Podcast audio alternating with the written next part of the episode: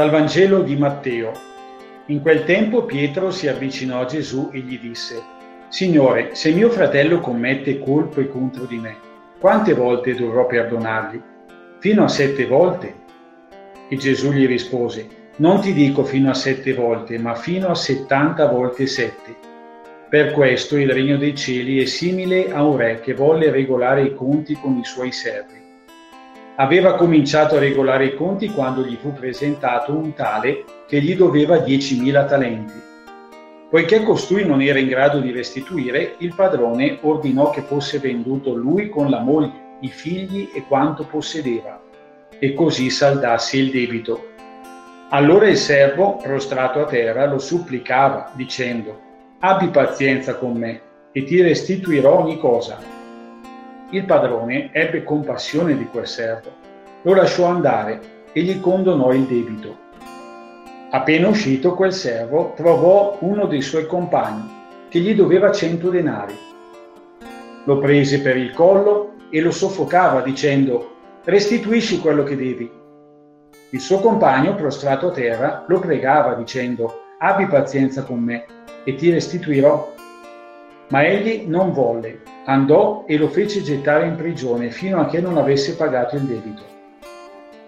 Visto quello che accadeva, i suoi compagni furono molto dispiaciuti e andarono a riferire al loro padrone tutto l'accaduto. Allora il padrone fece chiamare quell'uomo e gli disse, servo malvagio, io ti ho condonato tutto quel debito perché tu mi hai pregato. Non dovevi anche tu avere pietà del tuo compagno così come io ho avuto pietà di te. Sdegnato, il padrone lo diede in mano agli aguzzini, finché non avesse restituito tutto il dovuto.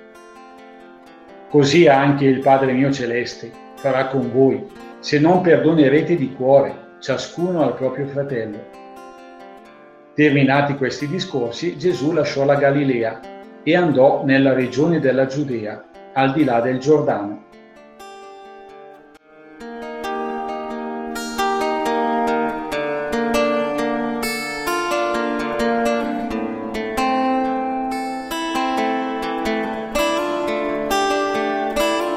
Il Vangelo si apre con Pietro, che chiede a Gesù quante volte deve perdonare e il numero che usa, 70, denota già una certa larghezza.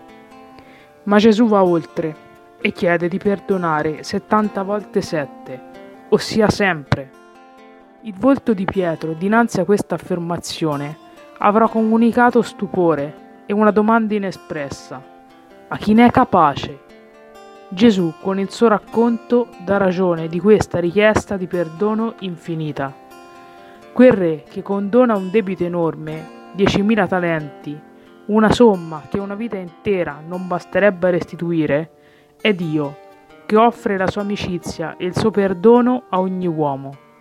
Ma quel servo, che ha appena ricevuto il condono, non ha capito fino in fondo ciò che ha ricevuto e per questo non ha a sua volta pietà del suo debitore. In fondo non è uno sforzo, è una grazia, è dalla gratitudine che nasce la capacità di perdonare.